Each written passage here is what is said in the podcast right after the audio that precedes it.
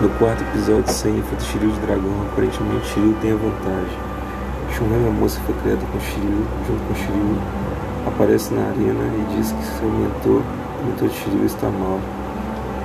Ele fica muito impressionado com a notícia, que é logo apressar a luta para ver seu mestre. Porém, Senna descansa Shiryu, que possui uma armadura virtualmente destrutiva, defendendo todos os meteoros.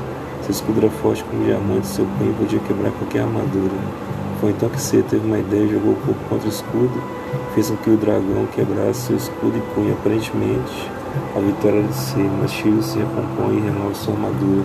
Ambos ficam sem armadura, que faz com que a luta fique pé de igualdade. Quem vencerá? C ou Shiryu? Fim do quarto episódio.